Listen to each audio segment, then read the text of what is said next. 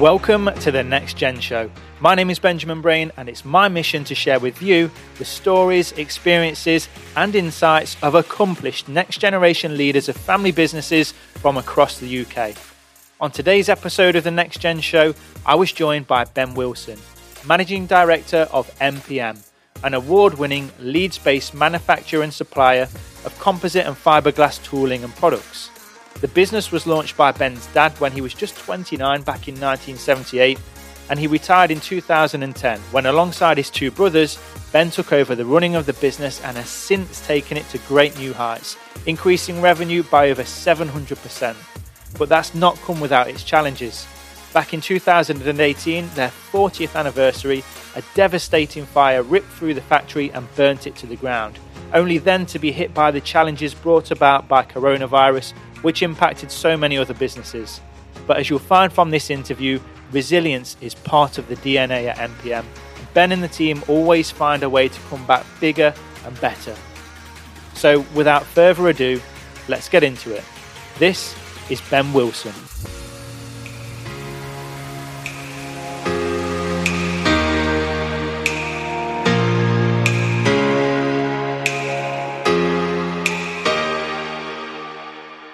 Okay, so joined by Ben Wilson, Managing Director at MPM this morning. Ben, thank you so much for taking some time out to share your own journey with us on the Next Gen show. Pleasure. Pleasure, Ben. So, I always like to start these um, interviews by taking it back in time and just asking you for a bit of context about how MPM first got started. I know it was your father that started the business a few decades back now in 1978, but what was the sort of the driver behind your father starting the business in the first place? Um, I think uh, for me, dad, he's always been he's always been a competitive soul, um, and I think he'd he served his apprenticeship when back when an apprenticeship was seven years. So he'd, he'd worked in a, a, foundry and a pattern shop there, um, and then he went off and did, and did some in uh, GRP pattern making. And I think like like many people, at times he felt underappreciated. Um, and eventually, you know, they, they got got to a point where the breaking point was sort of almost sod this, I'll, I'll have a go myself. Um, and you know, I, I think at, at, that point in time, he, probably just sort of almost bought himself a job. Um, so he, he he set up MPM and and it was it was him and one other chap called Phil Burnley. Um, Alan, who remained with us for many years, started as an apprentice, um, and he, you know he just. I, I think he basically just dug his heels in and said, "Right, I can have a go at this myself." And what if, if I was to ask you what MPM is known for? Like, how would you describe the core of what you do?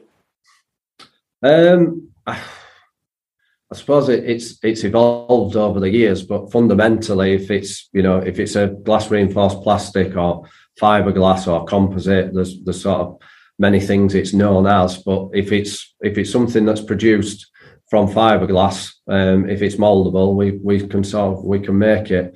So we do we do molds and tooling for other companies, which supports their production lines, and then we also take products from design and concept through to molding and then provide parts for the leisure industry. So anything from shower pods for caravans, uh, pizza ovens, bath panels, shower tray molds. Uh, we're just starting out on a project for um, renewable energy for a, a, battery energy storage unit, um, sewage tanks, water tanks. So there's a fairly wide and varied range of, of things. Yeah, sounds like enough to keep it interesting, definitely. Yeah. So going back to 1978, obviously it's a bit presumptuous to ask the question in the first place, but but how old were you when you ever first started the business? Uh, I was four. Okay, so my, I, I, suppose it's quite a long time ago to sort of ask the question around. Can you remember like a, a difference or a shift from when your dad had been employed to moving towards being self-employed did you notice anything even back when you were four that you would pick up on as a as a young kid um probably not so much with my dad because he's always been like I say, is I anybody that knows me knows I'm competitive. Um, so I fundamentally, if there's you know, if if there's a podium, I, I, don't see any point in aiming to be on the third step. I'd want to be on the first one. Um, and I think with my dad's drive and ambition, whether he was working for somebody else or working for himself, he always, always gave hundred percent. And I think, and and for that reason, I don't think I would have seen much change. Yeah. Um, you know, back then, he um, you know, I was what three and a half, four years old. Dylan will have been eighteen months, two years old. Okay. Um, so it's it's one of those moments in life that for for all our our differences, which I'm sure some of your questions will raise, um, I, I always admire me my dad at that point because it one it must have taken some guts and belief in himself, mm. and and two I've no idea how he convinced my mum. Okay. So you know, if I if I look back to my to my own children being four years old and two years old, if I went to my wife and said, "I've got this really crackers idea that I'm going to leave my job and security of getting a wage each week or month, uh, and I'm going to throw it all at having a go myself," you know, Lorna's quite risk averse at times, so she'd have gone, "No, you're not," and that would have probably been it. that was up there. So so for my dad, for my dad to do that at that point, and he'd be the first to say that he he he he worked hard and, and you know I know the old cliche of work smarter not harder, but my, my, dad worked hard and he worked smart, but he would be the first to say that he was he didn't set MPM up as Alan Sugar or to be a you know an entrepreneurial spirit. Um, he did it because he wanted to deliver quality products and a quality service and and fundamentally that's how it grew initially in the early stages because people just heard he did a good job. Yeah and clearly it was a risk that paid off for him. Yeah yeah i, I think it did. You you might ask my mum sometimes and she might disagree but um, you know he, he's i don't think he'd have known any other way and it created levels of, of, of anxiety that he, he, probably didn't need sometimes. It's it's not easy running a business. Um, you know, yes, there are benefits to it, and yes, there are rewards. Um, but you know, in in in essence, he he earned a very good living. He was clever in where he invested, um, and he's you know he's living a nice retirement now. And you know, fingers crossed, he's he's signed sunshine right now in Spain. Nice, nice. Okay, so what age were you, Ben, when you first joined the business? Uh, I was eighteen. Okay, what what had you been doing up to then? Uh, I well, I, I, did school as as normal. Um, never particularly liked school, but never never really bunked off either because I couldn't be bothered with aggro off my mum. Um, and then uh, I was asked to go back and do A levels, um, but I just didn't fancy. I didn't like school up to age of sixteen, so I really didn't see. And, and I did speak to the uh, the the teacher that uh, that asked me to go back, and I just said, "Look, unfortunately, I've not enjoyed school up to now, really. Um, so I think it'll just be a waste of two years because I can't see me enjoying next two years. I've had I've had up to 16 as a trial run and I've not really enjoyed it. So, um, so I, I ended up going to um, a company in Skipton called Fibrelite. Um, and I did, I can't remember how, but I ended up doing a week's work experience. Um, and I'd worked on the shop floor for quite a few years in school holidays at MPM. So I knew how manufacturing worked. I knew how to put a shift in. Um, and by the end of the week, the the managing director at the time called John Crossland. It's too long ago to get him in trouble now, but I'm sure you weren't, I'm sure you weren't meant to give people money, but he put 30 quid in an envelope, which don't sound much now, but in 1991 to a, a kid, uh, effectively, it were, it were quite a lot. Plus, he said, if you ever want a job, you've just done your interview, so give me a ring. Nice. So you didn't go straight into what was MPM at the time. Then was was that something that was on your mind? You know, with with your father having the the business, did you always sort of feel that your destiny would be here, or did you want to go out there and sort of create a your own path? Did you have eyes on other careers? Um, no, no, I can't. I'd love to dress it up some other way, but um, I was I was probably going into work with my dad from probably eight, eight or nine years old.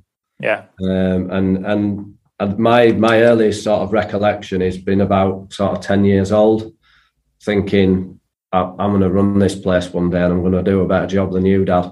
and, that, and that that isn't meant disrespectfully.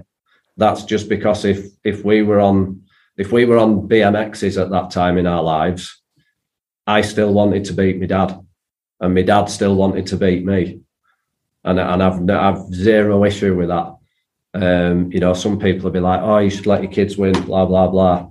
It, I want I won't bother because it set it set me a benchmark, and I, I would go for that whether I were on a BMX or or running a business. So at the time, you know, effectively, I I, I idolized my dad. So at that point in time, why would I not look at the business and think, I want to I want to take that further one day, Dad. Yeah. So, so, for you, it was clear cut. You were going to be joining MPM, and when you were there, you were going to be taking it to new levels one day.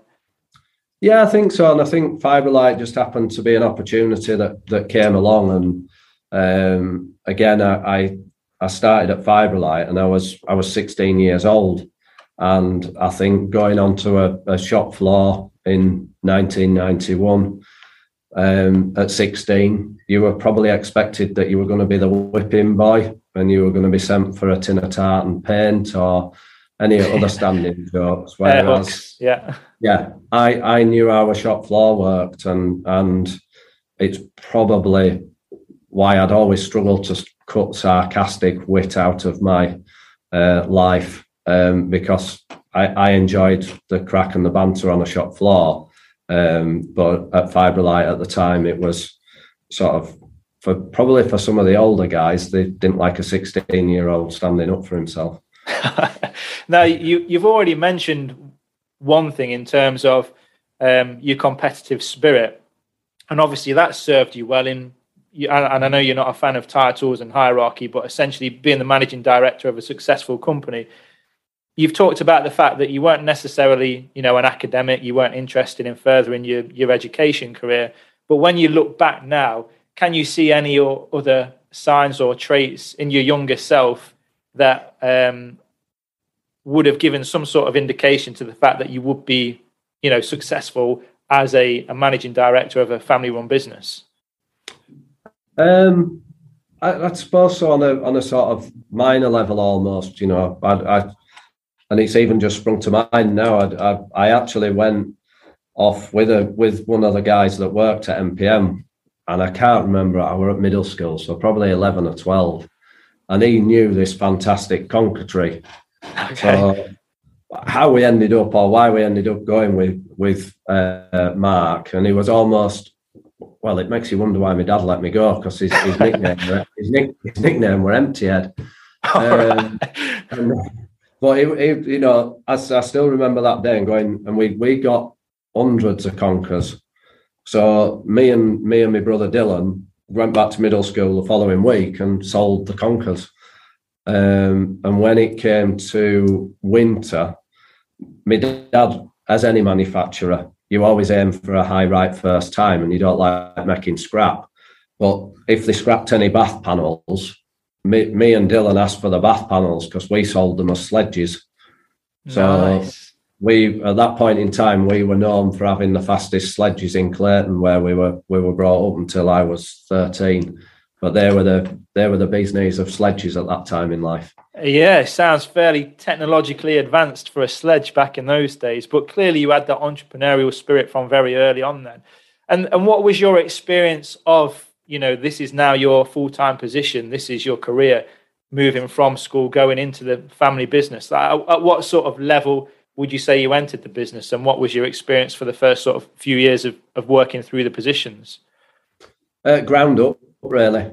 Um, I I spent, and obviously I'd spent time working in the school holidays. So yeah, I actually I left Fibrelite um, Christmas '92, and I, I, probably had enough attitude at that point to to sink Skipton. So I, I worked my notice, um, and I, and I grafted right up until end. Um, but when they asked me why I was I was leaving, I actually stated that uh, I had no I didn't like any of the managers as they called them, and I had no intention of working for them any further than a day longer than I had to.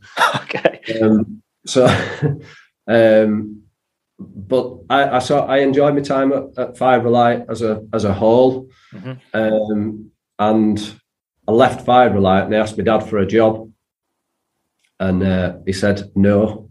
So I thought, oh, I probably should have asked for a job before I handed me notice in at Fibrelite. um, and me, and I'll always I'll always respect my dad at that at that point um, for his decision because he just said we're not busy enough. So the only reason you would be coming to MPM right now is because you're my son, and that's not good enough reason. Um, so fortunately for me and unfortunately for Dylan, Dylan went to work at MPM straight from school. Uh, so Dylan was already established at MPM, uh, but he got rushed into hospital with internal bleeding. And because I'd worked in school holidays from about the age of 10, my, my dad already knew I could do the job. So effectively, I nicked my brother's job. All right. And, and by and by the time by the time Dylan was well enough again, we, we were busy enough, and I'd firmly established myself at MPM. Okay, so that worked out quite well for you. Now I might have missed something here, but how come you didn't join MPM straight after leaving school? How come you went to Fibrelite instead of going straight to MPM? Uh, I think it was just to experience something different, and I, and I knew MPM. Yeah. Just from school holidays and everything with my dad. And because I'd done the work experience and they said, you know, you can come effectively at Fibrelite, they, they used similar materials, but the, the technology was almost a step up for where MPM was. So it gave me an insight into another manufacturing business and some, some other composite and GRP production. Um, and, and just sort of probably gave me a little bit more rounded view of, of how a not so much a business because I was just at shop floor level at five. Like sure. it gave me another view of how I'd like a, a shop floor structured almost, and then how I'd like a team structured. And and there's probably part of that where I, I it's probably part of bits of hierarchy that I don't like because you know there was there, there, there was one particular supervisor and he, he was just a bully um, and it and it's probably that where it stems from as as wanting everybody to understand the shift that everybody puts in. Yeah. So no, any anybody could anybody could throw it throw it back at me and say you talk about team all the time, but this, but that, but that. Well, you know, I don't mind those challenges because I I tend to I, I would like to think that I could answer those and sort of give a rounded view of of how we work at MPM, but I, I, see other elements of team being spoken about, and I think I'm I'm not so sure. Um, okay. And and I I swept the floors. I've I've I've been to I've I've been and done shop run. Although my brother was slightly more entrepreneurial with that because Dylan used to keep everybody's change, where I were I were a little bit too I were a bit too process driven, and that's that's right, that's right, that's right. And here's your change. Whereas Dylan had just got I can keep your change because I went to shop for you. nice. I like his style, and, and we'll definitely come on to that dynamic between you and your brother and your father in the family business. There's some interesting questions there.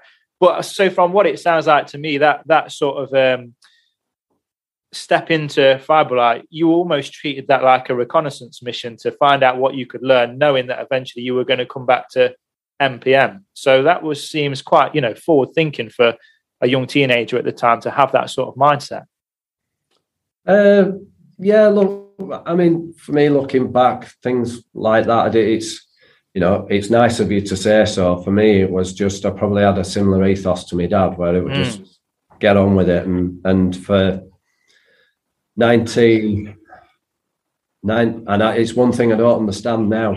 I know that I, I don't like the the phrase work life balance. Just don't like it. Life's life. When when I'm here, I'm spinning on this planet at a certain speed, and when I go home, I'll still be spinning at same speed, breathing in and out.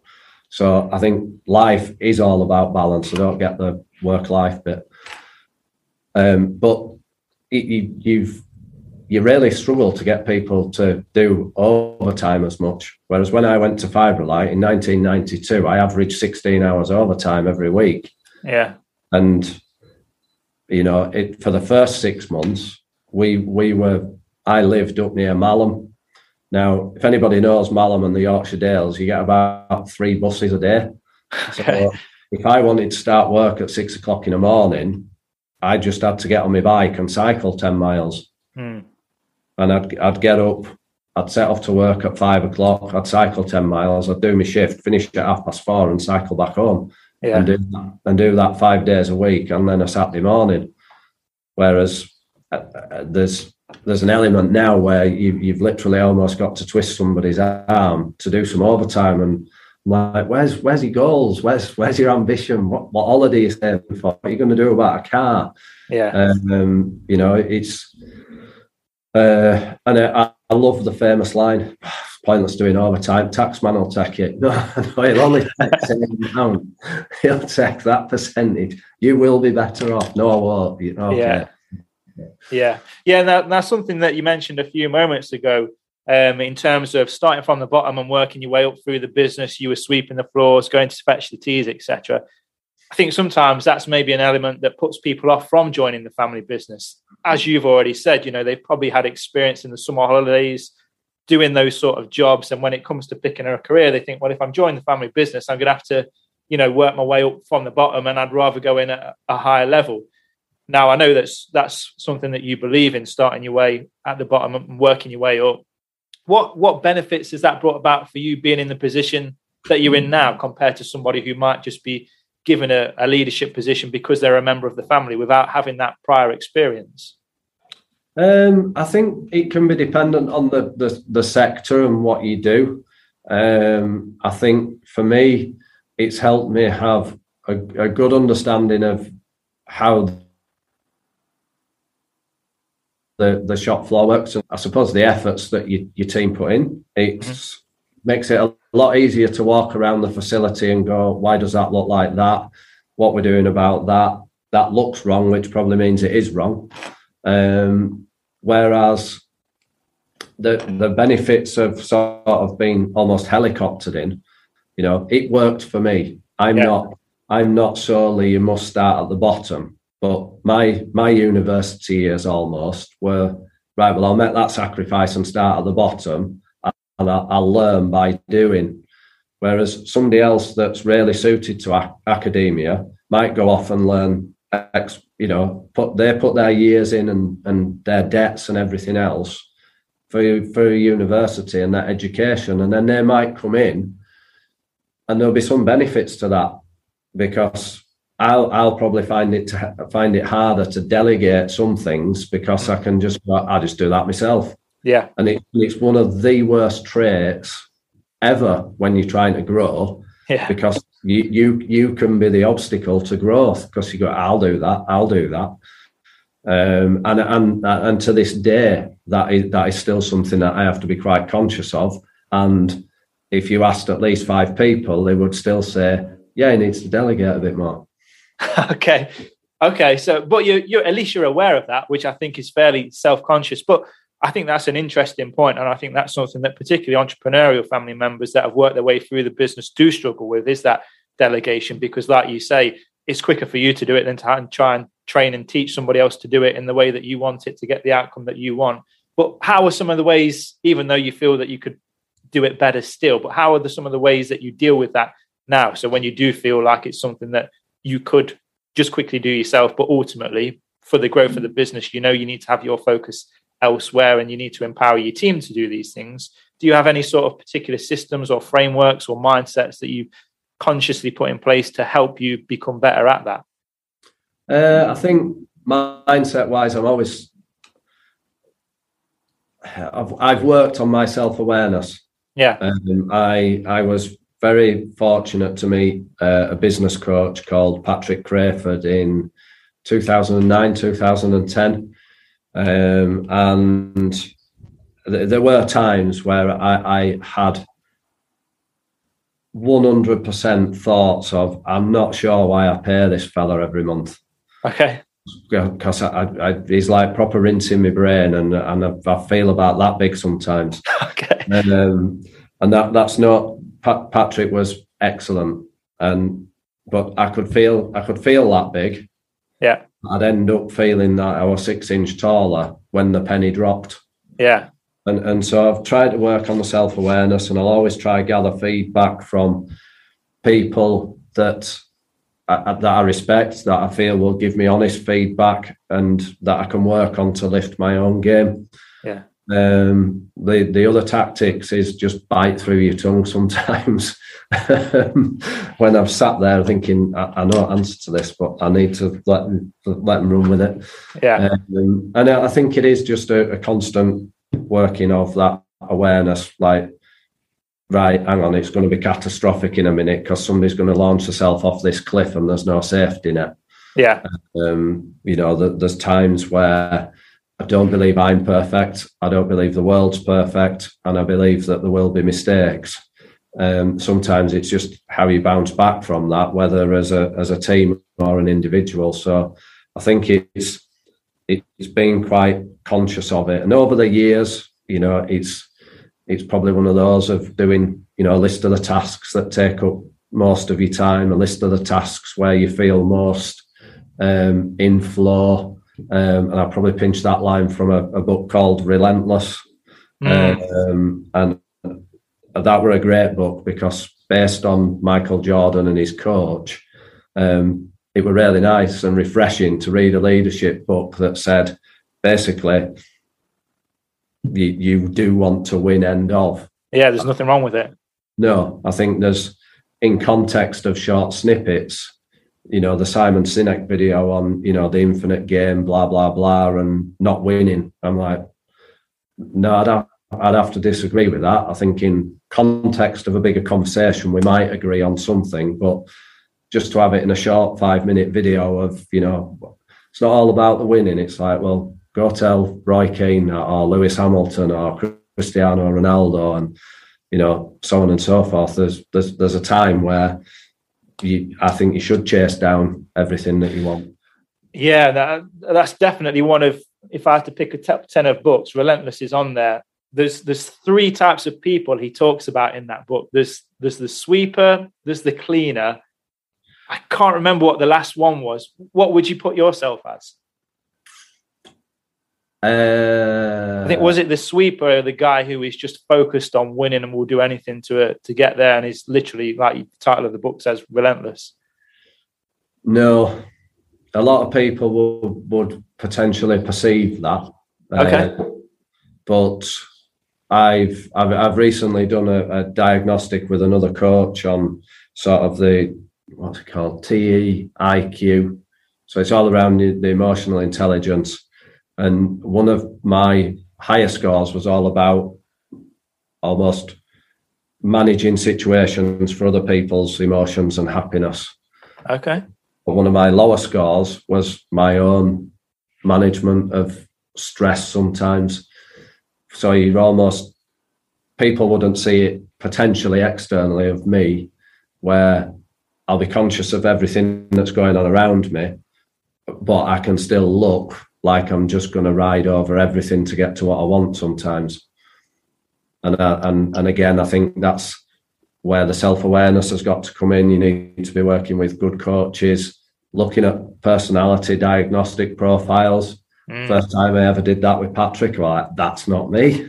and, then, and then, we, we we spent some time going through, and I'm like, oh yeah, that, that might be me. And, yeah. and, and I think you know that's again, that can all be hidden with leadership sometimes because you'll make certain sacrifices that you're not going to tell anybody else about and you don't particularly want any praise or fanfare about. Mm. But we, we, as human beings, we can all look for the, the negatives more than the positives sometimes. And, you know, what, what's up with him? Um, and I, I had part of that last year. It, 2021, probably the, the toughest year emotionally in, in my time since taking over in, in 2010. Um, and, you know, we I've took some feedback from the team, etc., etc. Um, but there were some bits that I just that I were like I probably were at that relentless point where it just like I, I can't I can't fluff it up, guys. I cannot stand here in a team meeting and effectively be losing 6 0 and go, well done, played a good game there. Um, you know, what what sucks, sucks. And if we're getting hammered 6 0, I need to do something about it. So I'm not one of these people that can stand in front of you all with a big smile on my face going, Yay, we're doing really well. No, we're not. We're, we're mm. doing rubbish. Yeah, uh, there's there's quite a few points we'll go into there. The first one I wanted to start with that time back in 2009 when you first started working with was it Patrick, the business coach? Yeah. Was that something that your father had always done, had just been part of the business, and he brought you in to work with him as well, or was there like a sequence of events that led you personally to think I need somebody to help support me with this? What was the sort of chain of events that led to Patrick coming into the business and working with you? Uh, I'd, I'd, i suppose I'd love to give you the, the PC answer and the rosy answer, but I'll give you my honest answer. Okay. Don't really know any different. Oh, that's what we're here for. Um, I I always found the time within within the family business hard work. Um, we had had quite different ideas. Um, I was looking back at that period of time between 93 and, and you'd like to think that I learned over years, but probably heading into 2000s, my communication, looking back, was still poor. And, you know, to be honest, looking back, if I, if I was in my dad's situation at that point, he, he'd, he, he, I probably would have sacked me. Okay. Because the emotion that was involved with a family business when you wanted to do different things and you wanted to do things at a different pace. And there were there were things that needed dealing with that I would have had no idea about at that point. Um, and we I think we got to a point where I wanted to understand and know more about business. And there were probably a few things as I started digging into it where I wanted to do it even even bigger or even even more different really to what my, my dad wanted to do. Yeah. Um, so that that became became an extremely trying time um, because because of that emotion that, that was involved at the time and, and it was quite hard for my mum and my mum always saw it from a family angle, in my opinion, not as much a business angle. Um, and like I said, my my dad probably gave me too much rope. He probably should have given me less and just let me hang myself. Um, not in a literal way, that would be wrong. um, and so I ended up, I ended up uh, going to or booking a free half day uh, with a business coach. And at that point, I didn't know it was Patrick. So at that point in time, my dad's opinion was, and we looked into a diagnostic with uh, on the business with somebody else. And my dad's opinion at that time, when he put the proposal together, was uh, I've been running this business for 32 years. Who the hell's he to tell me how to run my business? Yeah. I, I, I, get, I get that to a degree because there might be times where I'd have had that opinion myself. But for the business to grow, we were we were in a position where we'd probably evolved, and then we we were there, and then we did a bit more. And I know I know Patrick always put it in seven year cycles and said, you know, you think that MPM's thirty odd years old, but you're probably just in your fourth or fifth cycle, and you've got glass ceilings to break through. Mm. Um, so I went and did half a day with Patrick, and I'm pretty sure I was with my dad. I don't think my dad right enjoyed it, and I loved it. Okay. Um, and I came out of the session and and I, I pretty much discovered that I knew everything there was to know about MPM and and absolutely saw all about running a business. Mm. Um, and so again, there was there was some other parts that that we'd sort of discussed. There were some other parts within the business that I'd sort of shuffled around and and and finding out more and more information. And, and eventually, I said to my dad, you know, either and and again, looking back, was it the the right way? I'm not sure it was. Did it did it get the result and push things over the line? Yeah, it, it probably did. Um, okay. I, I, did say uh, we've got three choices. So obviously, to which my dad said, "Well, what's these choices?" I said, "Well, you can either give me a pay rise." I said, "Oh, I, I'll sacrifice that pay rise, but you pay for business coaching because I want to learn what I don't know. Yeah. Or I leave. But I'm not bothered which one it is, but it does need to be one of those three. And How so, much attachment did were you equally attached to all three of those? Was there one that like if he had chosen option three, you leaving the business, would you have gone with that? Would you have followed through with it in terms of how you felt at the time? Oh yeah, hundred percent. Wow. I I'm not I wouldn't. It, it was it wasn't a threat, but I'm not one to stay. I'm going to do something, and sometimes to my detriment. where okay. if I say if I say I'm going to do something, generally I'll I'll see it through. Yeah. Um, and I I think that was there's an acronym for it, but I think let's say if it's detrimental, then it's a stupid acronym. But you know, a good leader, ship trait is do what you say you're going to do. Mm. Um, I, I was particularly tied to wanting to have business coaching. Yeah. Because I thought that could benefit everybody. Yeah. Whereas, and, and do you still work with a business coach now as well, did you say, or, or coaches at least? Is uh, yes, at different times. I think yeah. I will I'll um I'll pick I will pick and choose. Yeah. Um, I have to get on personally I can't work with somebody can push me basically. Uh, how did Patrick describe it once? You're best off with a, a transitional coach, not a transactional one. One that just talks KPIs to you and metrics and everything else. And I love KPIs and data. Yeah. But if it's fundamentally just based on, just don't work for me. Mm. If it's, you know, if working with Patrick, like I say, I'd leave some sessions and think, I don't even know what happened in that two hours. no idea why I feel like I do. And um, I met one of my uh, closest friends uh, through business coaching, Fiona Keane, and Patrick's no longer with us, but we still have conversations and say, "Oh, do you remember that?" Or I was doing that this week, and all I could feel were, you know, Patrick on my shoulder going, "No, you just need to do it that way, then. remember what you've done. Remember what you've learned in the past."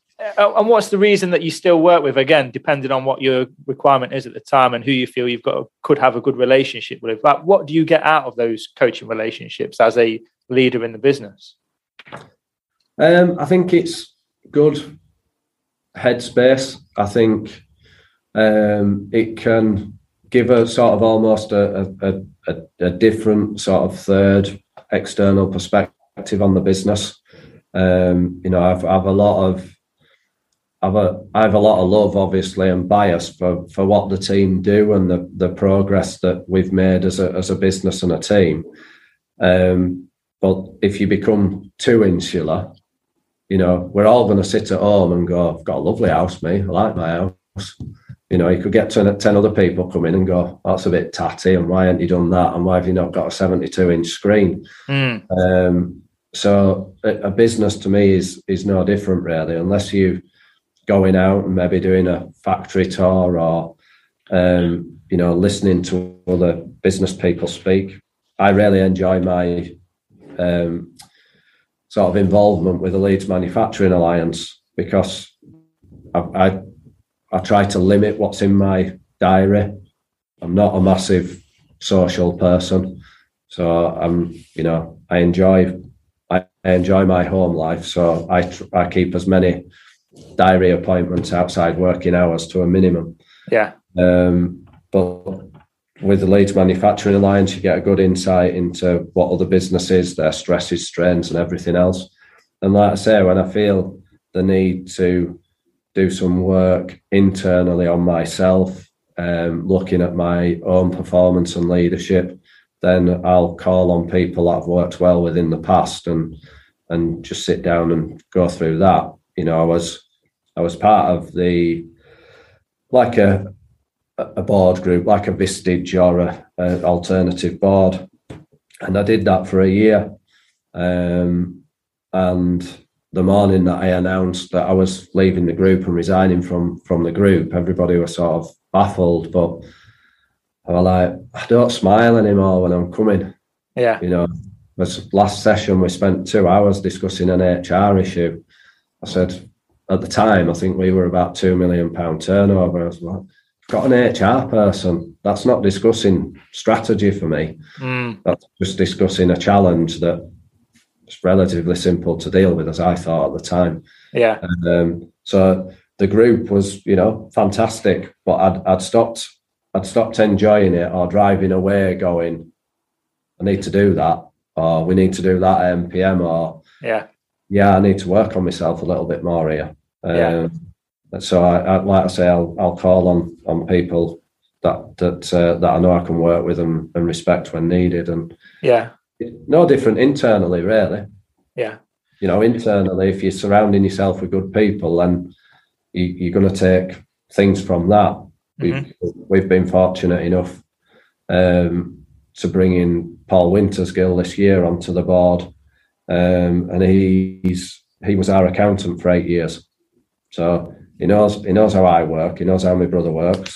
Yeah. He knows business. Yeah, um, but he's still challenging stuff left, right, and centre.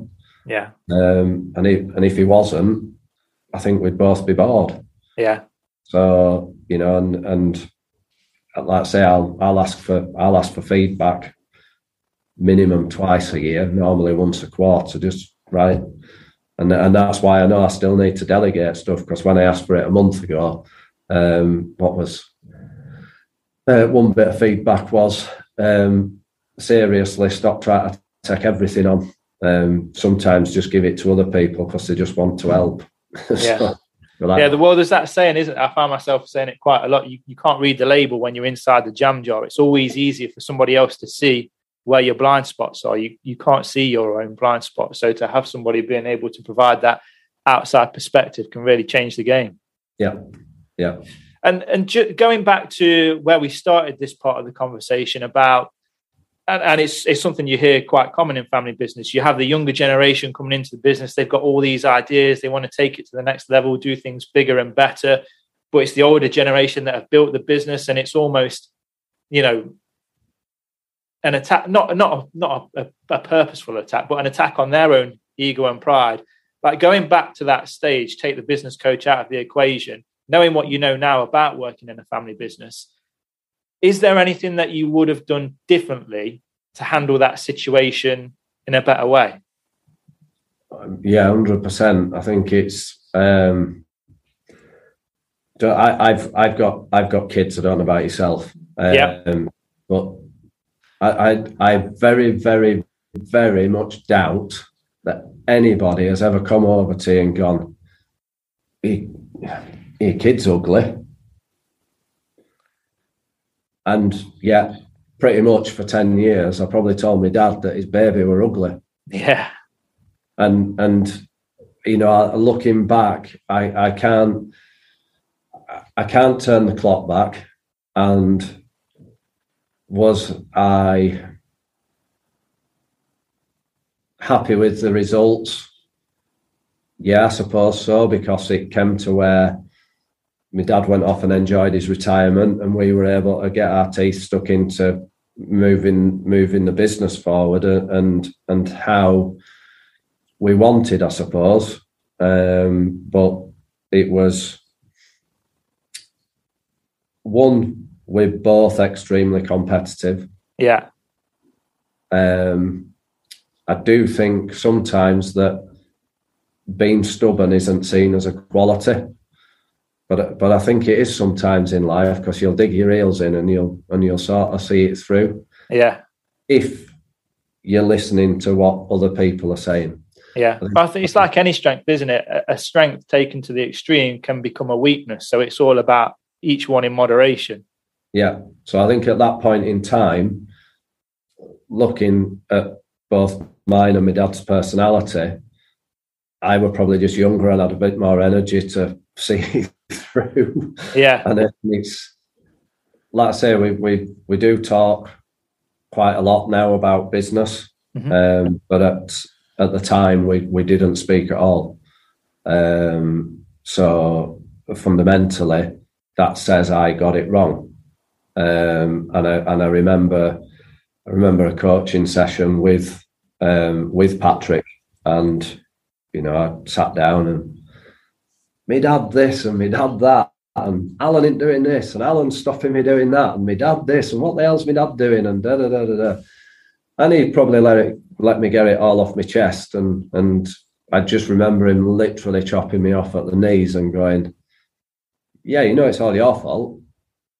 I'm like, "Whoa, whoa, whoa! Hang on a minute! I just spent five minutes telling you every reason that it's not my fault." Yeah. Well, have you tried changing your communication? What do you mean? Well, true communication is the response you get. So, what response are you getting? Well, one that I don't like. Well, what are you going to change about your communication then? And so we spent probably an hour because of, uh, in a good way, with a competitive edge where I felt about that big. And I went, oh, yeah, got a bit of work to do, haven't I? And uh, and so like I say, it's it's we will talk a lot more about it now, um, and um, I think it was Fiona. I spoke to Fiona probably about six months ago. Um, we, we generally speak probably once a, once a week, minimum once a month. But I remember a conversation six months ago, and I, I phoned my dad, who was still stuck out in Spain, um, and we were discussing the business and everything else, and he, he said, "I can't, I can't say how proud I am for what you've done with MPM." And you know, and never in a million years did I see it, it growing as to what you've grown it to. And, and the conversation went on a little bit, and I, I, I phoned Fiona the following day, and I said, "It's probably the worst thing he could have said to me." And she said, What do you mean the worst thing he could have said to you? I said, Because I'm sort of done. I said, Because I always, always did it to set another benchmark that my dad would go, MPM's at that level now. And, and I started that and the foundations of it. And I said, But the competitive edge in me, I almost felt like he'd switched my light off because I, I didn't have anything to prove almost. Mm. That, that, that can be a, a, you know a good thing and a bad thing, but at, and at the time, I, you know, I was conscious enough to ring Fiona just to just to speak about it and, and sort of turn it over. Um, and and she said, well, just go do it again. Make sure in six months he's saying, I'm really proud of what you've done with MPM, and you know, it's it it were a, it was a quite an insightful conversation because fortunately, my self awareness kicked in and went, oh, wonder why I feel like that. And and so then it, I'd go back to all the books that I've read and and everything else and coaches that I've worked with and um, you know and it it was one of those moments in time of a, another a, another insight into why personality profiles and diagnostics work because I could instantly go, oh yeah, um, yeah, so it sounds like a classic case of that. It's not the outcome that's the most important thing. It's it's the process. Because quite often, when you get to where you want to be, you realize that you don't actually feel that fulfillment that you'd hoped for, and it's about continuing that process of, of striving for more. So, so since you've had that conversation six months ago, do you feel that you've been able to turn your light back on? Yeah, yeah. What, what yeah. did you have to do to to flick it back on? What was it? Um I, th- I think probably the realization that um, we were we we were heading we're heading in the right direction, and and um, I think I, I think I just had to sort of sit down and go, right, that's that that that's great, um, but I, I can't can't rest on laurels or become sort of complacent because it'll come crashing down. And when when I'd sort of set the benchmark of well, we're going to do this and do that, and then and then that insight into my own emotional process, and my dad just saying that, we were like, well, almost in a positive driver for me. I know some people would see it as negative, but it was yeah. like, well, forget complacent. He, he said that six months ago. there's no way I want him telling me I'm on umpty in another six months. Yeah. Because if it's all come crashing down and I've got complacent just because my light's gone out, um, I've got a full team, you know, reliant on our customers, and our customers are reliant on what the MPM team does for them. Mm. And it's it's been, you know, and again, the the whole history of MPM, it's that the whole takeover time was quite difficult um, I know when we, myself and two brothers took over, me, Dylan, and Sid sat down. The first thing I'd put together were roles and responsibilities. They were like, right, if if, I, if I'm, you know, and giving it titles, but if I'm MD, you're doing that, you're doing, yeah, right. Fundamentally, do you want me to hold that position? Yeah, hundred percent right, great. Well, that's what I'm accountable for. That's what you're accountable for. That's what you're accountable for. Work stays at work and family stays family and, and friends and, and that's it. Because there is going to be times where I, I'll either challenge it or I'll have tough decisions to make. Yeah. Um, and it's that that bit was quite hard. Then we had our best year ever in 2017 both from a turnover point of view and a profit point of view. Yeah. We just had the meeting with our accountant, which was actually Paul, who's FD now, but we'd, we'd had a, a meeting at his office in Ilkley. Pat on back, great job, well done. What we're going to do next that's massive. Um, and that was February 2018. Myself and Dylan were driving home at the time. I said, What we're going to do? And Dylan just said, that's last year. And neither of us are that good at celebrating. Um, so we were like, well, that's last year. We've got this year to sort out now. So let's just crack on with this year and make this year a good year. And then about six hours later, we got a phone call to say that the building was on fire. So the building burnt to the ground, and we wow. lost we lost everything, every mold, every every bit of machinery, the lot. Um, we re- rebuilt back up in 2018. I think we were only 7% down on 2017's turnover figure. My youngest brother unfortunately passed away February 2019. So that was 2019. And then March 2020, COVID hit. And then 2021 was probably as uncertain and horrific with everything coronavirus wise, and the raw materials market was just berserk. So, in my in in in my thing of right, what what switches you light on? There's various things, but in any given down day, I can look at the last twelve years and go, yeah, we're all right. Today can't be that bad. Just just get on with it.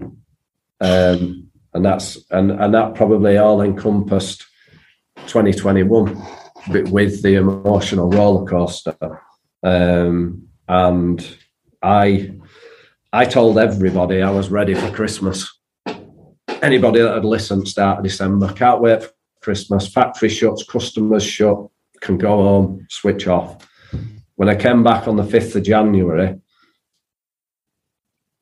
in hindsight on the 5th of January, we're like, oh, that's what burnout feels like. Didn't realize it at the time, but in December that were it. I were, I were cooked. Um, and just that little bit of a rest, and and that's probably aided me at the start of this year to go.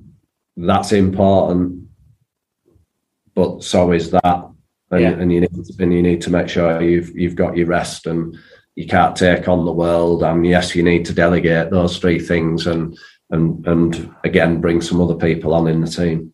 Yeah. And uh, have you felt that that shift in mindset to delegating to making sure you look after yourself as well as looking after everybody else has made you a more effective leader of the business? Uh, I, I suppose if Fiona ever watches this, she'll laugh at this bit because she's she don't she just go, you can't blow your own trumpet. Um, that that to me it would be for other people to say. Okay. It's I don't really see it as. What do you think other people would say? I know Jade would say delegate more, give me more to do. Uh, okay. But that's just because Jade will tell you how it is. Um, I think I think they'd all say they're seeing a, a calmer, more assured side because we've dealt with some of the issues from last year. Mm-hmm. Um, I think I'm probably working in a, a, slightly calmer environment for yeah my mindset and my personality profile. So a few things changed last year. Um, some good, some bad. Um, but again, I, I can only look back and go right I learn from that, learn from that, move that forward. Yeah. Um, so yeah, I think people have probably seen a bit more of the fun element of me back. I'm never, I'm never going to be, you know, I'm never going to be Pat Sharp running around Fun Factory or whatever it yeah. It's not, it's not my style. Yeah. Um, but I, I can stay out of the way in some aspects to allow the growth hmm. because mm. there's a there's a couple there's a couple of changes this year where you can you feel like the sunshine's come out, but there's there's been a bit of shade removed, so they're they're growing quicker. Nice, and, and nice way of putting it. And they're and they're sort of blooming more. So I'm I know that certain people have, have stepped up and it's going well because I go down to the shop floor less. So I my my default I, I can, you know, I'll, I'll, never be afraid. Last year for two two three months, laminating gear on, rubber gloves, got my resin out, got my bucket and my brush and my roller. Back on the tools. Yeah, um, but you know, I enjoyed that, and sometimes that's where people don't see stresses and strains of running a business because mm. the standout thing, if I go back on shop floor, oh, you've come down to do some work for a change, then, and I'm thinking, I am finding this so relaxing. yeah. Because I'm just thinking about this job in hand. Yeah. Uh, not what's going on over there or over there. Um, so it's, yeah, it's, you know, it, it, it works and it, it is doing at the moment. Yeah. Well, we, we could, I could honestly, I've got about a million questions in my head at the minute. So we could easily go on for another three or four hours, but we're coming up to an hour. So I've really got to, and I, know you've got lots to get on and I don't want to take up too much of your time. So I've just got to sort of nail it down to the last couple of questions before I let you go. But it's been an amazing insight into the world of MPM and family business and being a, a director in the family business. So thank you for being so open and honest. So I'm thinking in terms of a couple more questions. My first would be if you could pick three characteristics that you think make a good leader in a family business, somebody that started from the bottom, worked their way up, and is now in a position of leadership, be it director, managing director, even on the senior management team. If you could pick three qualities that you think have served you well, what would you pick? Um, resilience, mm-hmm. because the challenges will come. Yeah, they, they won't always come in the form of a fire, um, but but weirdly, I'd I'd take the comeback from the fire over coronavirus because it was more definite. They were yeah. like, right, lost everything, know what we've got to do. Whereas for two years, we were surrounded by uncertainty, yeah. different, differing opinions, you know, different mindset to how we were all going to deal with it and everything else. So the challenges will come in in different forms, and I think it, that that resilience is key. Uh, I think even with a very successful business, you need a certain level of resilience because uh, fundamentally there's always going to be somebody that wants to tear you down. Yeah. Whether that's competition or not, you know, Simon Sinek's infinite game I haven't got into every business leader. So if you're competition, sometimes your competition will grow teeth. Mm. Um, so yeah, resilience would be one. I think um, persistence, because I think if you've set your course for the business and and you're the, you're the leader, dealing with your team, it's you know, it always it always always amuses me with with uh, children, and you go, you can watch parents sometimes, and they'll go, no, no, no, go yeah, go on, yeah, yeah. And I, and I, think if if you've not got that persistence to set to persistence to set a benchmark and a vision, and mm. you stay true to that course and and your values and the business values, you're going to become very you're going to be like a blancmange. Distracted. Well, that's the entrepreneur's curse, isn't it? It's being distracted by shiny object syndrome and not seeing one course of action through and, until completion. And I, I, I, see that quite often and definitely see it in myself in my years in the family business. So, two good ones so far resilience, persistence. What would be your third? I think the other one, and I could probably answer this different every time. Yeah. Uh, well, I don't know if I change first two, but I think you've you've got to have um, there's got to be that element of being humble enough to be open minded that you you're still going to seek out different perspectives and opinions and different ways of you know running a business etc etc because as much as what i'm saying persistence and stay on your course doesn't mean you shouldn't be you know effectively funneling new information in and continuing your own journey because if I, if I don't grow with the business, mm. you know, when we took over, it was half a million pound turnover. This year's forecast is four million. Well, there's a massive difference between a guy that's running the half million and the four million. Yeah, there's a massive, there's a massive difference to, between what your production leader needs to do and be mm. at half a million to running four million. Yeah. Um, so your, your business is never going to outgrow you. No. So as much as what a business has got to go through, uh, sort of evolving and get through that next glass ceiling, you as an individual will. Yeah. And it, sometimes you've got to work out whether you want to go through it because just going through it for sake of it and then realizing that you're unhappy, that's that's not the place to be. Mm. You know, and a lot of people will say, "Oh, I'd really like his job." What does he do? I don't know. What do you want his job for then? You know, I really want to be a leader. What does leadership entail? Well, I don't know. Well, boil that down first because you might say that you want that, and then you know you might take, might wake up next day and, and, and just be unhappy. Mm. Not for everybody. Okay, I've two more questions. I said two more, but I, I lied. I've got one more afterwards. The last one is a fairly simple one compared to the ones that you've done amazing at so far. Some really amazing, insightful answers. So you mentioned children earlier. Do you mind me asking what you have and how old they are? Uh, Poppy and Luby, so two girls, and uh, Poppy's twenty. Luby is eighteen in June. Okay, are either of them in the in the business? No. If they were to join the business, and you could reflect on all of your experiences so far, or maybe even if you go back to 18 year old Ben when he first joined MPM officially after being at the uh, the previous role. If you could give him just one piece of advice after all those years of experience of working your way through the business and leading it with the rest of your brothers and the relationships with the rest of your family, and you could give him just one piece of advice, what would you say to him? Uh, work on yourself first. Look in the mirror before you start dealing with other issues. Okay, nice, nice. Okay, and my final one for anybody that's listening that maybe wants to find out more about you, MPM, follow you on any of the social media platforms, all of the links will be on the show notes over at the website. Um, but have you got any in particular that you're more um, regularly posting on, either as a business or as you, Ben?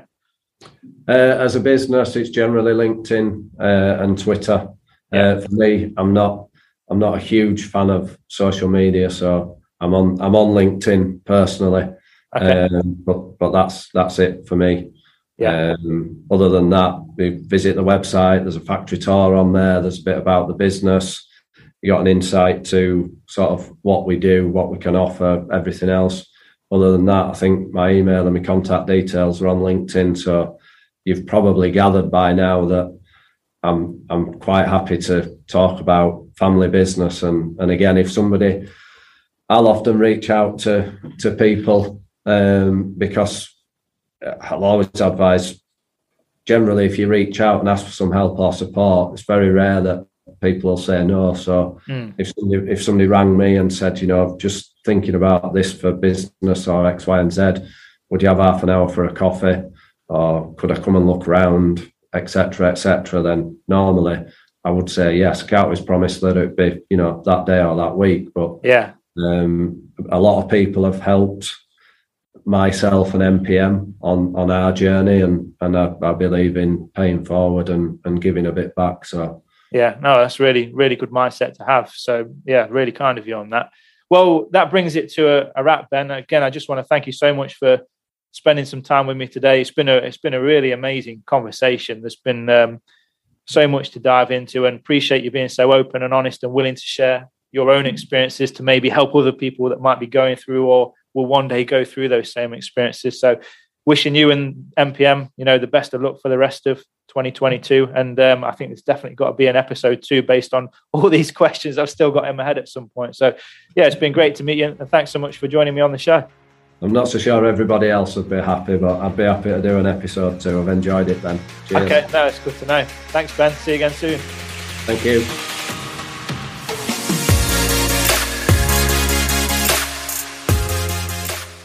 So, a huge thanks to Ben for joining me on the show and sharing his candid experience of life in the family business. Now, if you're a next generation leader or in senior management in your own family business, check out a free PDF I've put together called 25 Ways to Level Up Your Impact as a First Time Leader in the Family Business. To grab yourself a copy, simply head over to www.nextgenbusinesscoaching.com.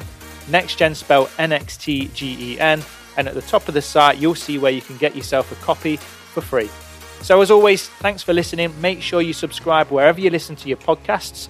I'm always grateful for any positive reviews to help spread the word if you enjoyed the show. And stay tuned for more brilliant business interviews with accomplished next generation leaders of family businesses from across the UK. High performance, super effective leaders aren't born, they're made. So get out there, make it happen, and I'll see you on the next episode.